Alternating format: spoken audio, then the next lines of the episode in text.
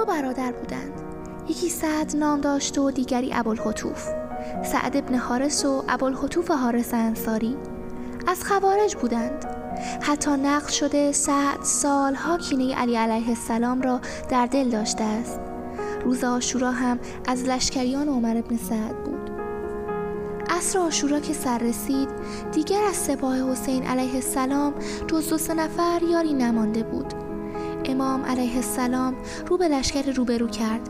ندای حلم ناصر سر داد و گفت هیچ یاوری نیست که ما را یاوری کند.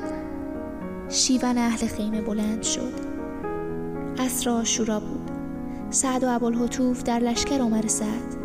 فریاد امام علیه السلام و شیون کودکان و زنان را که شنیدند به هم گفتند ما در قیامت امید شفاعت جد او را داریم.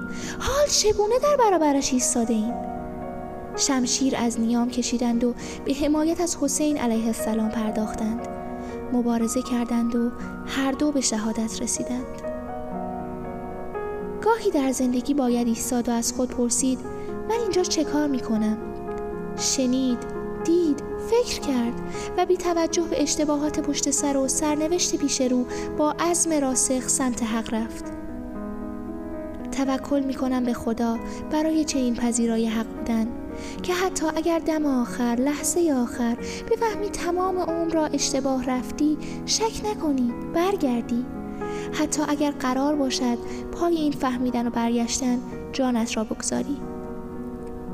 سلام خدا بر سعد و ابوالحتوف که در آخرین لحظات زندگی حسین علیه السلام رستگار شدند.